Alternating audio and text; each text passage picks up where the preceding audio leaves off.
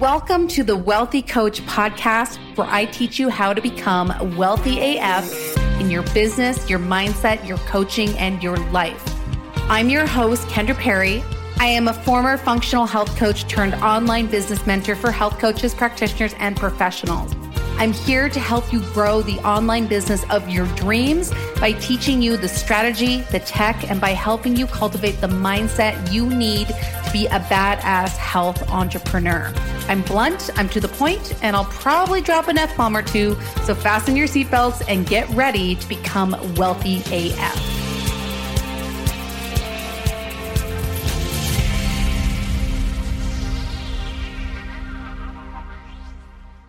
Hello, my friend. Welcome back to the Wealthy Coach Podcast. I hope you're having a lovely day. I'm your host, Kendra Perry, and welcome back or welcome if you're brand new. I'm so glad you're here. And today we're going to be talking about visibility and public relations. So, what is that? So, obviously, when we think about marketing our business, we're thinking about, oh, well, I need to be posting on social media. But if you are only using social media, organic social media, as a means to reach more people, what you may have noticed is that growth is very slow. So it usually doesn't work for most people if that is your only strategy. And luckily, there's this amazing thing you can do to get in front of dozens, hundreds, thousands, even millions of your ideal clients and that is leveraging other people's audiences. So that's what we're going to be talking about with Lisa Simone Richards. And Lisa is a PR and visibility strategist for online coaches who want to get seen everywhere. Through her free workshops, masterclasses, and mentorship program, she gives you insider secrets on how to get exposure and reach more people without spinning on social media or wasting more money on Facebook ads. Her clients learn the lather, rinse, repeat formula for more visibility, which makes them more sales. They go from invisible to in demand, getting interviewed on top podcasts, partnering with big names in their industry, and building their authority expert status by getting featured on major media like Fox, NBC, Forbes, Inc., and more. All right, so let's dive into this amazing interview with Lisa. Hello, Lisa. Welcome to the Wealthy Coach Podcast. Hi, Kendra. I'm so excited to be able to share with you and your listeners today. Oh, I'm so into this because, well, my audience knows I always get like really pumped up when I'm speaking with another Canadian because everyone seems to be American that I speak with online. So when it's like a Canadian, you're like, oh, we have this like kindred connection. I feel like for the first like maybe two, three years in online business, everyone was in California. And all of a sudden, yeah. in the most recent two, three years, I'm meeting so many other Canadians. So I love it. Yeah, I've noticed that too. I've actually been meeting a lot of people from Toronto. I'm just like, okay, now I want to meet someone near my town. So there's the potential that we could like see each other in person. I'm gonna have to go through my Rolodex and see if I know anyone I can introduce you to out oh, west. Oh, oh man, that would be so great because as you know, like entrepreneurship is a very unique experience and we always need more business besties, right? It's so fun when you can have friends you can talk to and say lead magnet and they know what that is. it's so true. You're like funnel. Awesome. Well, Lisa, I am so excited to talk about visibility and getting just more exposure online because I know my audience wants more of that, but they don't really know how to get it. So, before we dive into all of your expertise, I'd love to know like how did you get into sort of like the public relations space? Yeah, I can dial it back to, you know, I'll take you back to one really specific moment in undergrad when I was in my first year at Western. And you'll know what that is because you're not. I do. I all my girlfriends from high school went there. Such a fun party school. Totally why I chose it. So when I was in first year, I remember having lunch with a girl who was in fourth year. She was getting ready to graduate, and she was sharing with me that after Western, she would go to Humber College for PR school. And this was in 2002. Sex and the City was in its prime. Samantha Jones, one of the four main characters, was a publicist. And like on the show, she was always going to fashion shows and dinners and knew all these cool people and these exclusive events and parties. And I was like, you know what looks like fun? That. So I literally started in fashion and beauty PR for the first few years, moved into an agency where I got to work on really cool corporate clients like Staples, Virgin, Crayola. And after I did the agency thing, after I did the fashion thing, I did fitness for a few years. And that was when I got my first taste of working with a small business. I was with this fitness company for four years, and over four years, we took the company's revenues from 400,000 a year to over 4 million a year. And a large part of that was visibility. We were always on television, magazines, like we were the people who had that it brand and that it factor. So I thought it would be really cool to take this knowledge and like, you know, companies who are paying 10 grand a month for this kind of thing to be able to share with entrepreneurs and small business owners who aren't necessarily in a position to take on that kind of ticket just yet, to share with them how to get this kind of visibility so that they'd be able to get known as well. Oh, I love that so much. And so did you end up getting to live that like very glamorous lifestyle like Samantha Jones? Honestly, yeah, for the first few years I did in fashion beauty, what I get to do, I was working backstage at various fashion shows. I interned in the beauty department at a magazine. So there was always racks of clothes coming in and out, trying new products before they launched. And I still have like a little bit of dabbling in that world. So I still get to play and go to a few influencer events and whatnot. I get there and people are like, Ooh, are you a YouTuber? I'm like, this person, but like, thanks for the work that you do. Oh my gosh, that's so funny. Okay, so let's dive into visibility, getting more exposure. And so we were talking about before we started recording, I was saying how a lot of my students are getting really frustrated with social media because they feel like they're posting and like nothing's happening. They're not getting like maybe the engagement they want, they're not getting clients. And so what's the problem with that strategy? So here's the thing that I really like to clarify for people. There is a huge distinction between creating content and getting visibility. So content is what we're putting on our social platforms. And thank goodness we have access to Instagram, TikTok, Facebook, LinkedIn, where we can decide what we want to say, how we want to say it, and when we want to say it. Because 10 years prior, you were at the editor or at the mercy, sorry, of an editor or a producer if they would share your story. So it's great that we have these social platforms, but when we're creating content, we need to remember that this content is honestly, for the most part, only getting in front of the people who already follow you. Mm-hmm. Um, the likelihood of landing on that search page is not that high. So you're just getting in front of the people who are already a part of your ecosystem. And beyond that, we also know that the algorithm isn't showing your content to 100% of followers. So the mm-hmm. purpose of content is to nurture your existing audience. Visibility, on the other hand, is reaching new people, getting seen by people who weren't aware of you before, so that now they can follow you, they can sign up for your email list, and then the content that you're already doing is going to land in front of them. So we have to make sure there are two different things visibility, reaching new people, making sure we're always growing our followers, our email list, getting in front of new leads, and then doing the content that creates that know, like, and trust factor. Oh, I love that so much. Yeah. And I can see the distinction between the two because you're right. I mean, I think it's, you're pretty lucky if you reach 2% of your followers on Instagram, right? Which exactly. Is, which could be a lot of people if you have like 100,000 followers, but I know my audience is like, they definitely probably have under 2,000 followers. So, yeah, that you're like, oh, great. I'm like creating all this content for such a small handful of people. Obviously, that being said, like social media is important and we use it, but it sounds like there's a better way to get out in front of more people. And so, can you maybe explain the different ways or mediums through which you could achieve greater visibility? Yeah, I really want to like hammer home the concept of leverage. Mm. There is somebody out there who has a group of your ideal clients already hanging out. Maybe that's attending a conference, a virtual summit, listening to a podcast like this one, reading a blog or a website. So it's really a matter of figuring out who has all of my ideal clients already hanging out with them so I can fast forward the process of getting in front of who I want to get in front of. And once you realize who that person is and what that platform is, coming up with an idea of value to get in front of them. So you're asking me what are some different ways we can use visibility to get in front of different audiences? And I like to break this down into what I call the ladder of publicity. When you think about it, chances are you have a preferred way of consuming content, whether it's reading it, listening to it, or watching it.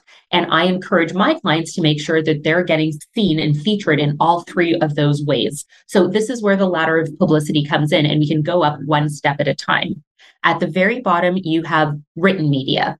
Again, some people prefer to read content. When my husband and I are making dinner, I love to turn on the YouTube channels and just play a video, pause it, do the thing. And he's like, I can't stand that person. Can we just like read the blog post on how to do it, please? I mean, at the end of the day, we have the same end goal delicious dinner, but different ways of getting there. Right. So when it comes to written content, back in the day, it used to be maybe make magazines and newspapers, still exists now. Great way of establishing your credibility. But maybe it looks like doing a guest blog post for somebody else's site instead of doing a blog post on your own.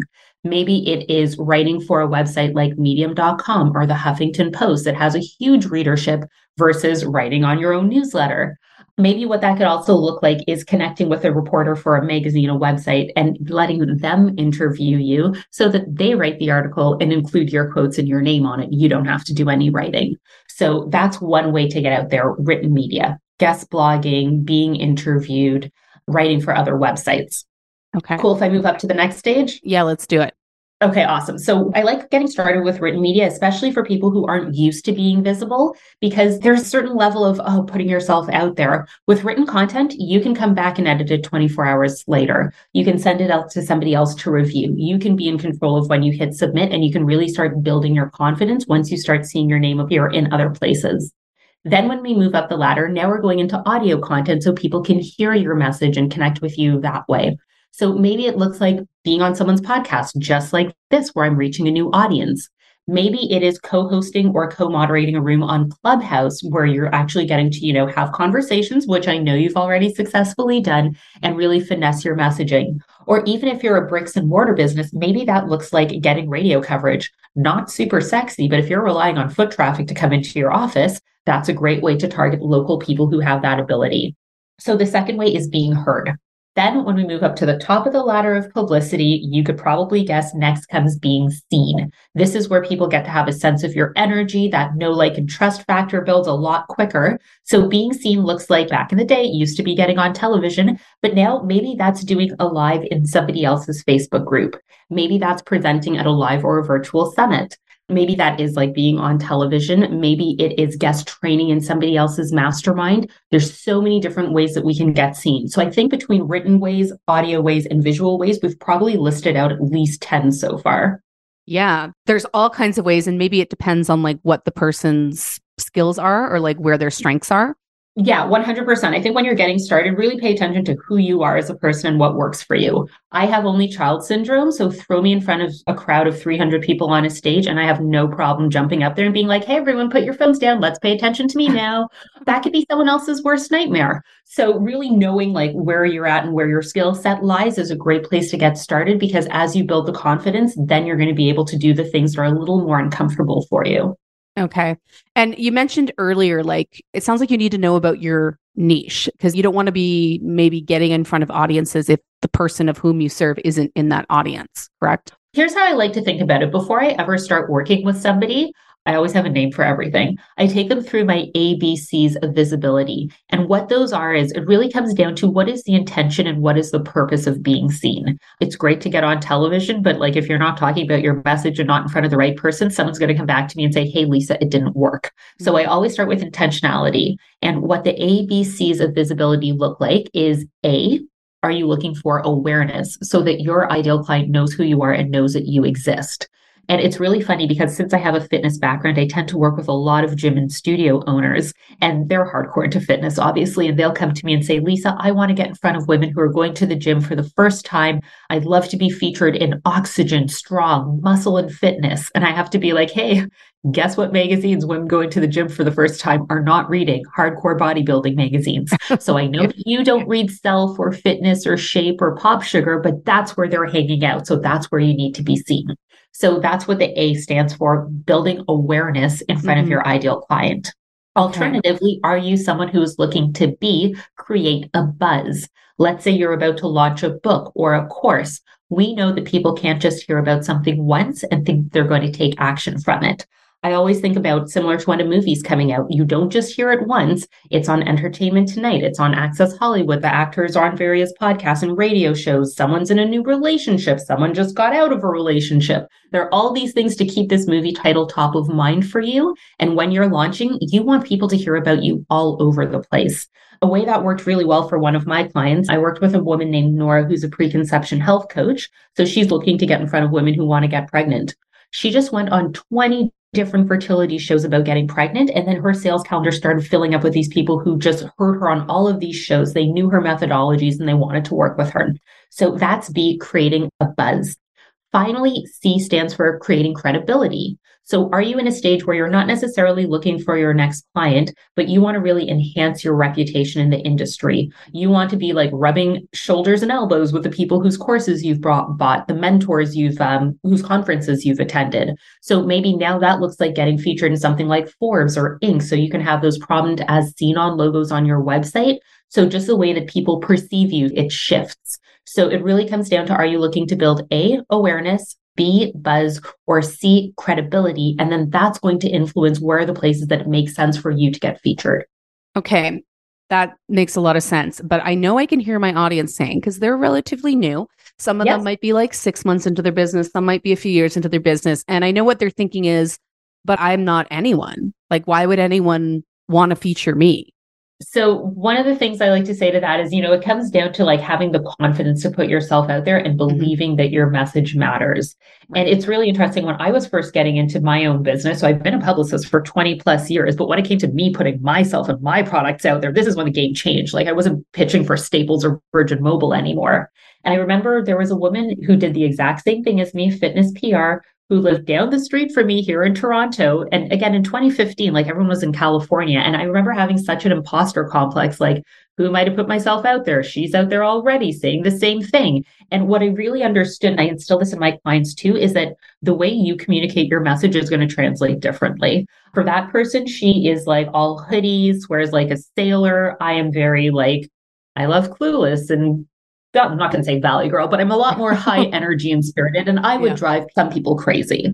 So right. while we're doing the same thing, some people are going to resonate better with me, some people are going to resonate better with her. So I always like to have my clients think into when you're feeling like, okay, who am I to put myself out there? Why would anybody listen to me? Why would they go with somebody else? What are the results you've created for yourself? What are the results you've created for your clients? How much money have you invested in this craft? How much time have you invested in this craft? And as you start going through the numbers and the time and the results, you have a piece of paper in front of you if you're listing this all out that's literally evidence as to who you are and why you're so good and why you deserve to put yourself out there. So it really comes down to just really overcoming that imposter complex, getting clear on who you are and why your message matters, and then just taking that jump and putting yourself out there. Jillian Michaels, I always use her as an example. Like she didn't start off as Jillian Michaels. She like built her way up through the biggest loser and all those other platforms. And then she became who she is today. So we can all kind of think of the celebrity who we resonate with and kind of think about us starting on our own path as well. Yeah, I love that. And I think really in the worst case scenario, you get a no and it's okay. oh my right? God, I've been doing this for 20 years and I get no's all the time. I get way more no's than yeses. Mm-hmm. Like just to give everyone a sense of how I get no's all the time, I've been doing this for 20 years.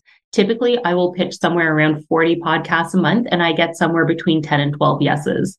So yeah. that's like 75% no's. But you know what I did? I got in front of 10 or 12 new audiences that I would not have otherwise. Like, why would I choose to put my focus on, oh my God, these people didn't write back to me or they said no to me, instead of lending focus to look at how many people I got in front of, look at how many relationships I've built with podcast hosts. Like, I'm willing to take a little bit of a bruised ego for the result on the other side. Totally. And I mean, it, it's probably not personal either. No, I obviously get a ton of pitches for this podcast. And sometimes it's just because, nope, just this isn't the right fit for my audience, even though the person is probably amazing. Right. Or it's just like, we're not taking guest recordings right now. Yeah. Not a big deal. totally not personal. I love taking the emotion out of it. Mm-hmm, absolutely. So, can you walk us through your favorite ways to get exposure for free online so that people can really start building this ABCs of visibility? Yeah, honestly, I will say for me in 2022 and 2021, even like I love being on podcasts one of the great things that I want to keep in mind for people who are busy building their businesses, like you don't have time to be a publicist. You don't want to be doing the stuff that I'm doing all day. So, what would be possible if you were able to really nail in your message and find like a hundred different podcasts that you could share it on? This isn't the first podcast where I've shared the ABCs of visibility or the ladder of publicity, but every show I'm on is different because of the host and the conversation and the interaction that we have. But I have something standard that I typically do talk about. And it's great that it just kind of has this lather, rinse, repeat flow to it. So why not focus on finding, okay, what's the strategy I'm going to use? Is it magazines? Is it podcasts? Is it doing Facebook lives? Actually, here's a better way for me to frame this. When I went to a speaking event in 2017, the event host had shared with us a quote from her father. And he had said, Don't change your talk, change your audience. And that has always resonated with me. So I'm used to hearing myself talk about the ABCs of visibility and the ladder of publicity all the time, but I'm always looking for a new audience to share it with. So it's not new to me, but that's okay. It's not about it being new to me. It's about finding new people to share the message with. Oh, I love that so much. So just kind of coming up with like a similar framework that again is not new to you, but then spreading it out to all types of different audiences. Exactly. And you can use it over and over and over again. You build your confidence with it, and you also build a message that resonates with people. As we were talking about the ABCs of visibility, and I was sharing the story of Nora, who's a preconception health coach who was building her buzz by being on 20 different podcasts all about fertility. She just went on show after show after show talking about her 4R method to getting pregnant. And when she would get on calls with people, they were reiterating the four R's to her. The first time someone hears something, it's not necessarily going to stay there forever. So repetition is not a bad thing. Yeah, I say that all the time, by the way. oh, I love that. Because I teach a lot about social media and people are like, I feel like I'm just repeating myself. I'm like, oh, you're on to something because we're really just trying to get known for a few key things, just like your fertility client there who is talking about her four step method, right? Like she's known for that one thing. And I'm sure she feels like she's repeating herself a million times, but it doesn't land that way with everyone else.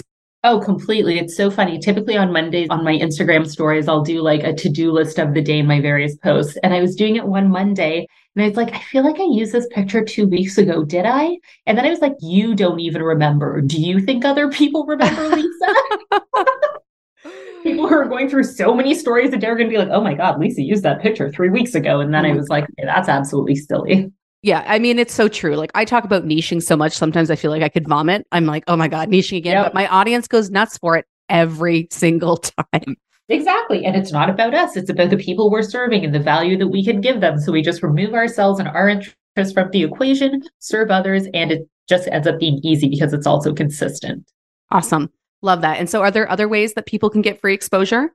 Ooh, I think we went through a ton of them so far with leveraging other people's platforms. Um, right. I want to make sure I'm not being too like throwing too many things into the mix. So I'm going to take that cue on repetition and think about what are three ways you could be read about, what are three ways you could mm. be heard, what are three ways you could be seen, and lean into those and rewind the podcast if you need to. I love that so much. Okay, so when it comes to reaching out, like, so let's say I'm like, okay, I'm going to do this. I'm going to like pitch a podcast. And what is like a big mistake that most people are making that you would tell me to avoid? Oh, hands down, number one mistake that people make when they're pitching themselves for any kind of exposure opportunity is they make it all about themselves. Mm. I've had some pitches come in that are like, let's say I sent a pitch that said, Hey, my name's Lisa and I have a six month mentorship program and I did all of these things and this about me, me, me. Can I come on your show? you'd be like, I don't want to give you a free advertisement. I'd be like, What's delete. getting out of it? Literally, you would not even hit reply. No. You would just hit delete. Mm-hmm. There's nothing of value there for you or for your community. It's just someone looking for free advertisements, and those things cost money. So when people are sending out a pitch, I always encourage them to think from the framework of what is the value for the audience, because that's the only thing you're going to get a yes to, not your personal promotion. And a really cool trick to think about is when you're writing a pitch and you're about to hit send on that email, scroll through the left paragraph and margin of that page. And how many paragraphs begin with I, me, and my? And if they're all beginning with I, me, and my, hey, guess what? You made the entire thing about you and you need to reposition it. It can say the same thing, but it needs to be switched around to be value driven for the audience. Yeah, that is so important. So always approach it from how you can actually serve that person who you're pitching to and their audience, correct? 100%. Everybody's tuned into WIIFM. What's in it for me? So if you're mm-hmm. just talking about yourself, guess what? They don't care as much. Yeah. I think it's so true for so many aspects of business and not just pitching, right? Like, I think what we see on social media, for example, a lot is influencers. And with influencers, and I'm not shaming influencers, but it's more about them and their lifestyle and like follow yeah. my cute kids, my fashion, my blah, blah, blah. And then as business owners, we think we're supposed to do that too. And then we're wondering why we're not getting clients. 100%. Like, I feel like a lot of what we've talked about today is creating distinctions. And there is a distinction between positioning yourself as business owner versus an influencer. Let me say it that way. Yeah, I totally agree. And I think there's a time and a place for a little bit of influencer in your social media because people do want to know about you. But again, it's always about them. Exactly. 100%. If you can share something that someone is going to make a difference for someone and they can implement it and have success in less than five minutes, they're going to have such a positive association with you. And when it comes time to taking it all the way, hey, guess where else they're going to go? They're going to come right back to you. Absolutely. Okay. So let's say never pitched anything before in my life. I'm like, okay, I'm going to pitch a blog, a guest blog opportunity or a podcast or whatever. What is the first thing I should do before I pitch?